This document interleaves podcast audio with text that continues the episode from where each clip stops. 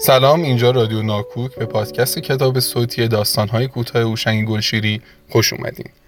هوشنگ گلشیری زاده 25 اسفند 1316 در اصفهانه که در تاریخ 16 خرداد 1379 از میان ما رفته. نویسنده معاصر و سردبیر مجله کارنامه بوده. مورخان ادبی او رو از تاثیرگذارترین داستان نویسان معاصر زبان فارسی می‌دونستند از آثار هوشنگ گلشیری میشه به شازده احتجاب آینه های دردار جبه خانه جنامه بره گم شده رایی اشاره کرد. شما رو به شنیدن داستان کوتاه بختک دعوت می‌کنم.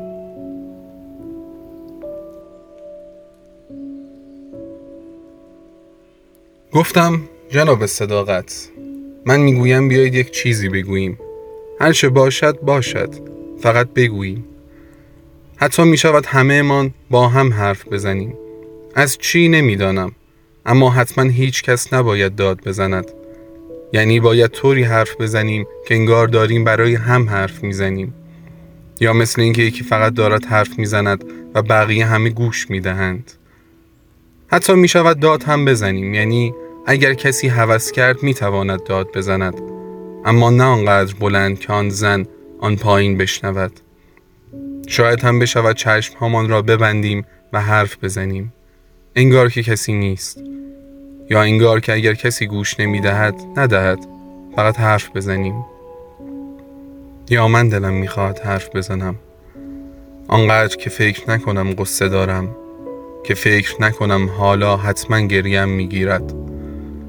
تازه اگر هم گریم گرفت یا شما یکی از شما گریش گرفت می‌تواند سرش را بگذارد روی شانه من. همینطوری گفتم روی شانه من. مجبور نیستید. فقط می‌خواستم بگویم باید درست مثل وقتی که دارید زمزمه می‌کنید گریه کنید. یا مثل وقتی سرتان را میگذاشتید روی زانوی مادرتان و بیان که خجالت بکشید یا فکر کنید یکی می‌بیند. من که اینطورم. گفتم فرخنده خانوم باور کنید من یکی باکیم نیست یعنی چیزی نیست که بشود با قرص و آمپول و نمی‌دانم قدم زدن کنار خیابانها یا روشن کردن یکی دو سیگار کاریش کرد. اینجا باور کنید من گاهی دیگر انگار نمی‌توانم نفس بکشم. از بغض و این حرفا نیست فقط نمی‌توانم. مثل حالا. ببینید. من دستم را دراز می‌کنم. اینطور. انگوش هم دارد میلرزد. چرا؟ نمی‌دانم. عصبی هم؟ از کم خوابی است؟ نه. از این چیزها نیست. مثلا این کیک بزرگ آقای صداقت یا این دسته گل خودتان کلافه هم می کنند چرا؟ نمی‌دانم. میبخشید البته. یا مثلا آن کروات مشکی دایجان که پانزده سال است همان را می‌زند. انگار که همین یکی را دارد.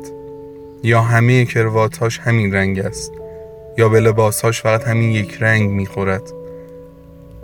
می‌گویید عرق بخور. برو یک میخانه دنج سر پای یک چطول بخور. خب که چی؟ که مست بشوم. نمی شود دیگر مست هم نمی شوم به این زودی ها نمی شوم فقط منگیست اگر هم زیاد بخورم بدتر می شود تازه چه فایده؟ صبح چی؟ صبح که سردرد و مزه گس دهم به کنار آدم می‌فهمد فقط خواب بوده. خوابی آنقدر سنگین که انگار هفت هشت ساعتی زنده نبوده. سنگین و لخت. بی هیچ خوابی رویایی چیزی. گفتم دایی جان همسایه من که یادتان هست. نمی‌دانم شاید همون را ندیده باشید. خب مهم نیست. بلند قد است اما از آنجا از روی محتابی بلند نمی‌زند. غروب ها می آمد کنار باغچه نوک جمع شده گلهای نیلوفر را با دو سر انگوش شست و سبابه دست راست می گرفت و با انگوش های دست چپ می شکست. کارش همین بود. دو سه روزی که دیدمش کارش همین بود مگر توی یک باغچه کوچک آن هم وقتی فقط چند پیچک داشته باشد چند تا نیلوفر می شود پیدا کرد آن هم گلهایی که هنوز باز نشده باشند غروب روز چهارم یا پنجم باز هم پیدا می کرد میگشت و بالاخره پیدا می کرد خب بعد هم بالاخره غروب روز ششم بود گمانم پیدا نکرد بایست نوک نیلوفر را می گرفت شیپورک هنوز باز نشده اش را و با دو سر انگوش شست و سبابه دست چپ فشار می‌داد. چند بار همین کار را کرد اما صدایی نیامد. فکر کردم شاید من نمیشنوم یا چون نوک گل را محکم نمی‌گیرد نمی‌شود. دلم می‌خواست پیدا کند. می‌دانستم که اگر حتی یکی پیدا نکند شروع می شود. سعی هم کرد. مسلما بیشتر از هر روز. توی باغچه هم رفت و زیر برگ ها را هم گشت. من فقط تکان شانه هاش را دیدم. گفتم خانوم اشرف و سادات چیزی شده؟ حتی خواستم بگویم اشرف و سادات اشرف و سادات مگر نه آن دفعه بالاخره پیدا شد؟ نگفتم. فقط گفتم خانوم جان نشنید. بلندتر گفتم. خانوم اشرف و سادات میبخشید که مزاحمتان می‌شوم. همونجا لبه باغچه نشسته بود به من یا حتی به این بالا نگاه نکرد. اما من فهمیدم که تمام پهنای صورتش خیس است. لبخند هم می‌زد. از درخشش دو ردیف دندانهای سفیدش فکر کردم لبخند می‌زند. گفت شمایید. گفتم آقای نبوی تشریف دارند؟ گفت توی اتاقن کارشان داشتید؟ می‌خواید صداشان کنم؟ گفتم شما باید می‌خواستم بگویم باید بیشتر بگردید شاید روی دیوار یا نزدیک آن بند رخت باز هم بتوانید پیدا کنید.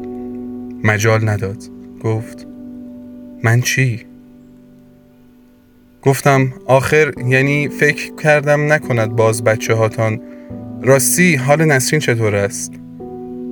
گفت همین حالا شیرش را خورد تا دو ساعت دیگر هم بیدار نمی شود گفتم اسخر اسخرتان چی؟ گفت او خوب است باباش دارد جدول ضرب یادش می‌دهد گفتم پس میبخشید که مزاحم شدم. گفت نه چه مزاحمتی؟ گفتم می‌خواید برایتون یک چیزی بخوانم؟ شعری چیزی. حتی می‌توانم صفحه‌ای برایتان بگذارم شما که حتما از موسیقی خوشتان میآید. همونجا کنار باغچه روی لبه سرد و سنگی باغچه نشسته بود. سرش زیر بود. انگوشهاش را گرفته بود جلوی کاسه چشمهاش. من از غروب براش گفتم از غمهای غروبی. حتی گفتم که خیلی ها اینطورند. دست خودشان نیست. شاید برای اینکه غروب فقط این رنگ آمیزی قریب ابرهای حاشیه افق نیست. یا همان رنگ نارنجی حاشیان لکه ابر سفید یا حتی کلاغ هایی که دست دست می آیند. بعد گفتم یعنی دلم می‌خواست بگویم که مثلا خودتان ببینید این نیلوفرها غروب نشده شیپورک هاشان را جمع می کنند و تا میآید هوا تاریک بشود دیگر خوابیدند اما شما میآیید آنهایی را که هنوز باز نشدند و شاید همین فردا صبح پیش از طلوع می‌خواهند باز شوند میشکنید.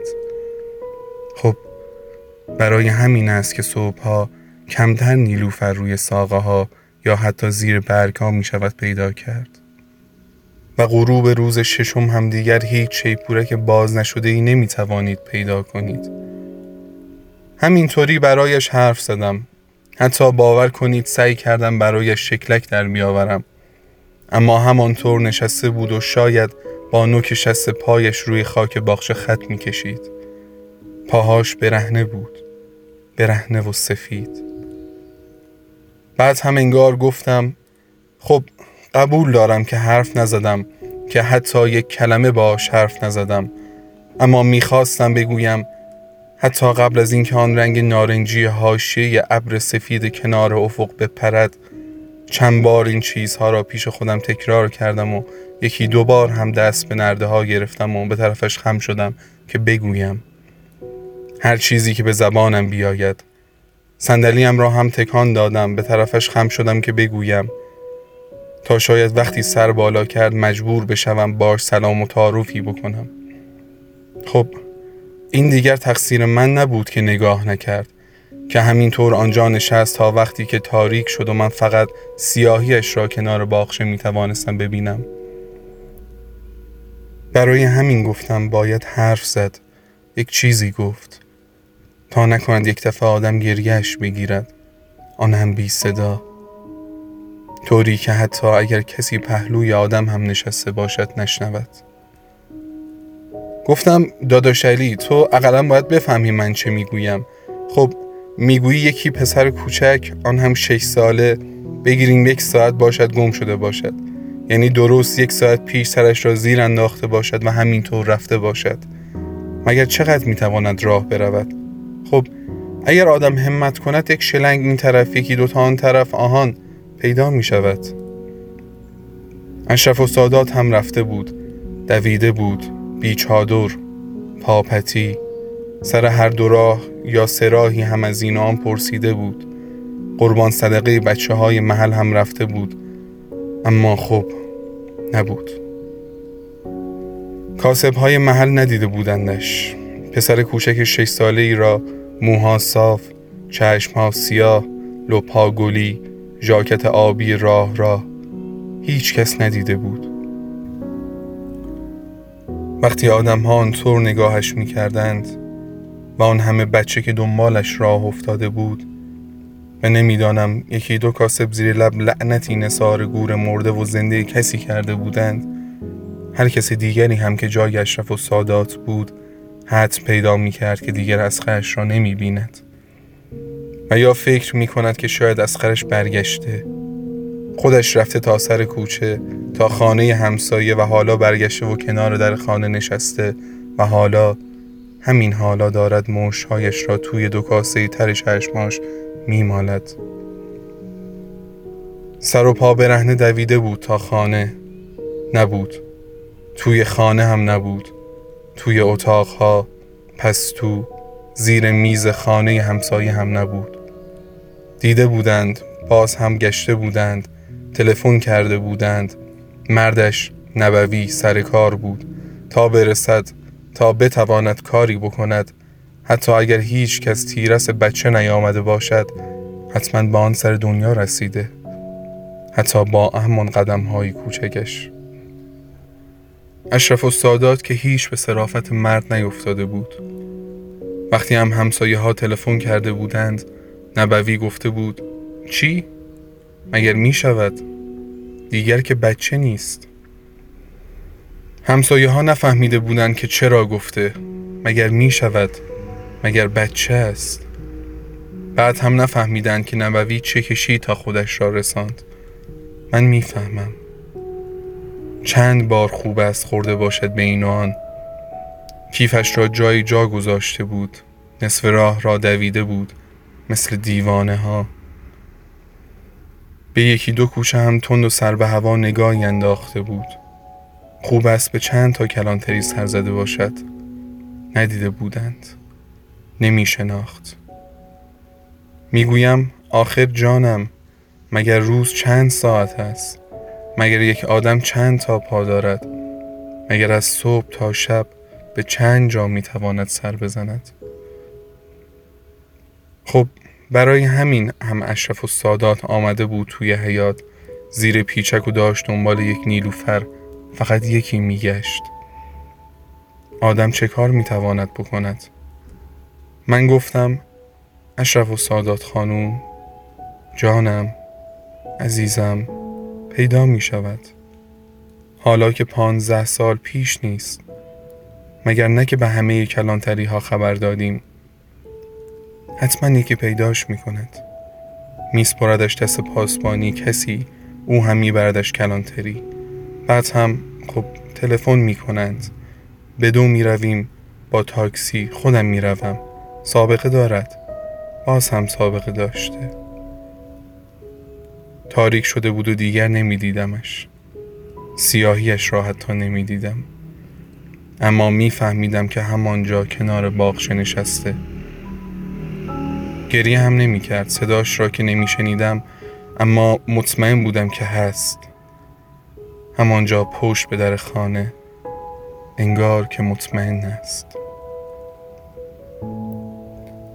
گفتم زندایی جان خب خودم تلفن کردم. مگر نگفتم هر طور است دایی جان را خبر کن. بعد دیدم یعنی یادم آمد اگر دایی بیایدش آن هم با آن کروات. خب گفتم نه نمی‌خواهد. رایت حال پیرزن را کردم. درست که دایی دست و پا دارد. هزار دوست و آشنا و رفیق. کافی ریش گرو بگذارد. اما خب تا برسد تا پیدایش کنند بچه است. برگ گل. آمدیم خورده باشد زمین. یا وقتی خواست از خیابان رد بشود. نمی شود به امید مردم ولش کرد. شاید هم برای همین اشرف و سادات خودش هی دویده از این کوچه به آن کوچه. بله چشمهاش مشکی بود کتش سرمی باز دویده و پرسیده. طوری که انگار تمام کوچه های شهر را دویده. توی هر پس کوچه ای هم سرک کشیده. مگر یک زن چقدر نفس دارد؟ گفتم اشرف و سادات بس از دیگر چقدر دویدی؟ چقدر پرسیدی؟ گفتم آخر جانم عزیزم. دست آخر می دهیم عکسش را توی روزنامه چاپ کنند همان سه چهار را که خودت ماه پیش انداخته بودی. نشانیهاش را هم می نویسیم چشم مشکی موها صاف و سیاه یک خال کوچک بنی هاشم من وسط دو ابرو. اما مگر گوش می‌دهد؟ مگر از پا می نشیند راه افتاده دور کوچه ها و میپرسیده. خب وقتی میپرسیده تکه می‌داده به دیواری جایی مگر بچه های چشمشکی یکی دو تا هستند؟ خودش هم که دیده بود. بیست سی تا ژاکت بود. همه یک شکل همه یک رنگ. این یکی قد اسخرش بود درست انگار برای او بافته بودندش. همین امروز صبح تنش کردم. باز دویده بود. گفتم مگر نگفتی پیداش کردی؟ مگر نگفتی خودت دیدیش که بغل آن مرد چشمابی بود؟ می‌رفته با قدم های بلند انگار که بدود یا که قول باشد و همین یک شلنگ دیگر را که بردارد می‌رسد به آن طرف کوه ها بچه سرش را گذاشته بود روی شانه مرد خواب بوده. از بحثگری کرده و شاید خوابش برده. اشرف و باز هم دویده اما مگر می توانسته به مرد برسد؟ حتی فریاد زده داد زده. اما درست انگار که خواب باشد. فکر کرده صداش در نمی آید. و اگر همین حالا بیدار نشود و پا از پا بر ندارد. مرد می بیشد توی آن کوچه و بعد دیگر هیچ وقت نمی بینندش. گفتم همشیره شما که یادت هست خودت که دیدی تو که دیگر خواب نبودی. خب جوانها زده بودندش بینیش خونی بود. اما مگر خودت نگفتی چه چشمهایی دارد برقی می‌زند که نگو؟ آبل صورت بود افتاده بود روی دست و پای من که غلط کردم. گفتم چطور دلت میآید؟ مرد؟ بد جوری زده بودندش. بعد هم دامن پالتوی دایجان را چسبید. اما اشرف و سادات که ولکن نبود نیست. انگار که هنوز خواب است. انگار که هنوز دارد میدود و هیچ وقت نمی‌تواند به مرد برسد. خودش گفت که رسیده بود. خودش گفت که دست انداخته بود یخی مرد را گرفته و با دست راست بچه را. و تا مردم جمع شده بودند چپ و راستش کرده بود و اگر اسخر به گریه نیفتاده بود حتما کاری دست مرد می‌داد. اما مگر یادش میآید؟ مگر می شود یادش آورد؟ گفتم اشرف و سادات اشرف و سادات خانوم عزیزم مگر نه که خودت پیداش کردی؟ یادت نیست پنجول کشیده بودی به صورت مرد؟ مگر نگفتی می‌خواستیم و ناخونهات آن چشمهای آبی ریزش را در بیاوری؟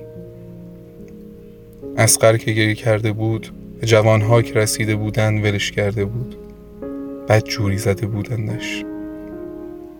می گفت من تقاسم را پس دادم. اف از بزرگتر است. دایی جان گفت چه بزرگتری؟ ما کوشک شما هستیم. اما اگر ولت کنند فردا حتما.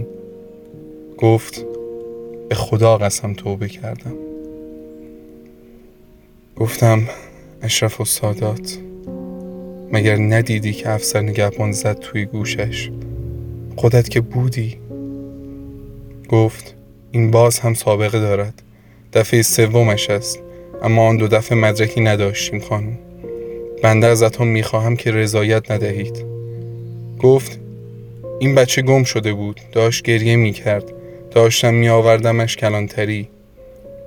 افسر نگهبان گفت پس این شیرینی ها توی جیبت چه کار می‌کند آن هم دو رقم و تازه. روی میز بود و توی یک دستمال ابریشمی. گفت از سر خیابان خریدم براش تا گریهش من بیاید. مگر کار بدی کردم؟ که باز افسر زد. گفت آخر نامرد. اگر کاری نکردی پس چرا می‌خواستی از اینها رضایت بگیری؟ گفتم اشرف و سادات مگر خودت نگفتی برای خودم نیست اما به خاطر مادرهای دیگر رضایت نمی‌دهم؟ حتی اگر اعدامش کنند؟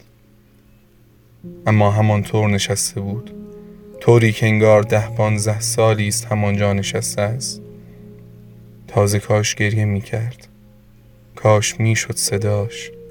آن صدای حقق آرام و یک نواخت را شنید. خب حالا شما می‌گویید چه کار می توانستم برایش بکنم؟ موسیقی برایش بگذارم یا شعری برایش بخوانم؟ یا مثل دایی جان فقط کرواتم را بزنم؟ یا مثل آقای صداقت و فرخوند خانومش بروم پایین و بهش فقط بقای شما باد بگویم؟ داد زدم. آخر زن تو دیگر پا به سن گذاشته ای دیگر بیست و چند ساله نیستی که بتوانی بدوی تمام کوچه های دنیا را بدوی. یکم آرام بگیر. خدا را چه دیدی؟ یک دفعه دیدی در زدند و آمد. خب پیش می آید بچه است. رفته توی خانه همسایه ها زیر میزی جایی.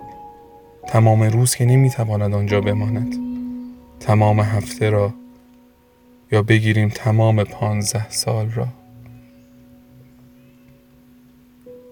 اما مگر این زن این حرفا سرش می شود؟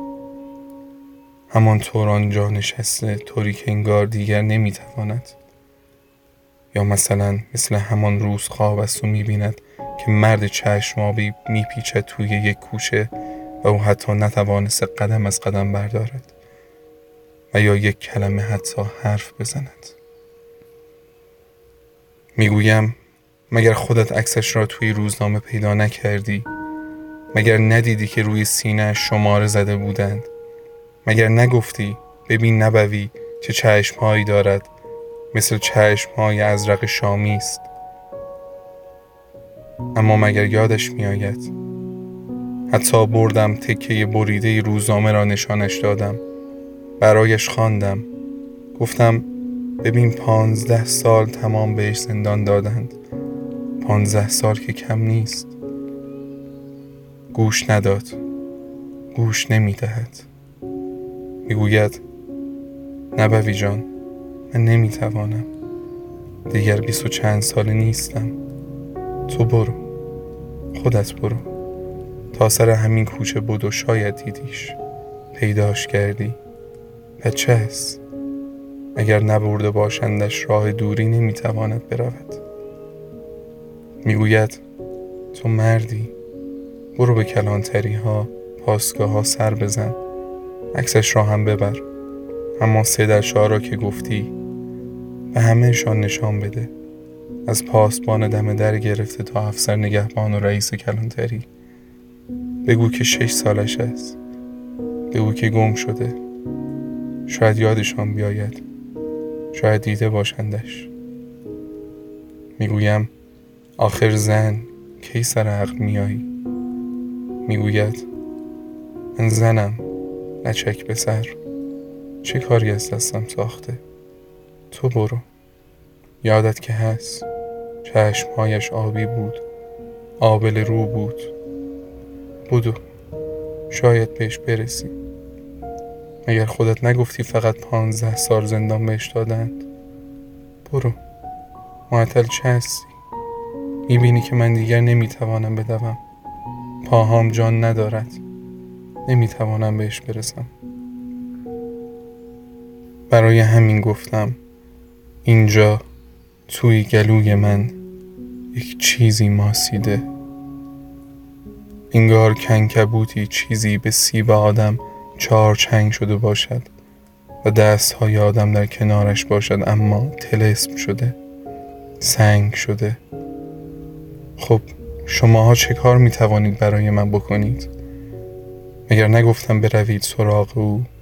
سراغ اشرف و سادات که هنوز نشسته آن پایین؟ گفتم همشیره تو برو بهش حالی کن.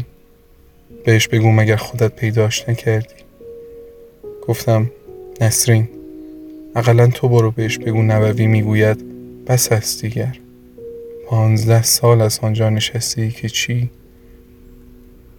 بچه که نیست اما که چی؟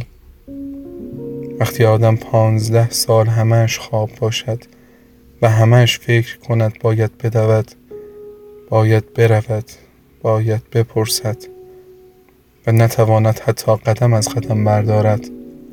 نتواند حتی اسخرش را صدا کند. من چه کار می توانم بکنم؟ چه کار می شود کرد؟ وقتی آن طور نشسته است روی لبه سرد و سنگی باغچه پشت به در خانه طوری که انگار هرگز نمی آید انگار که حق با اشرف و سادات هست و من هم باید بروم. آنجا کنار او روی لبه باغچه بنشینم و بی صدا حتی گریه نکنم.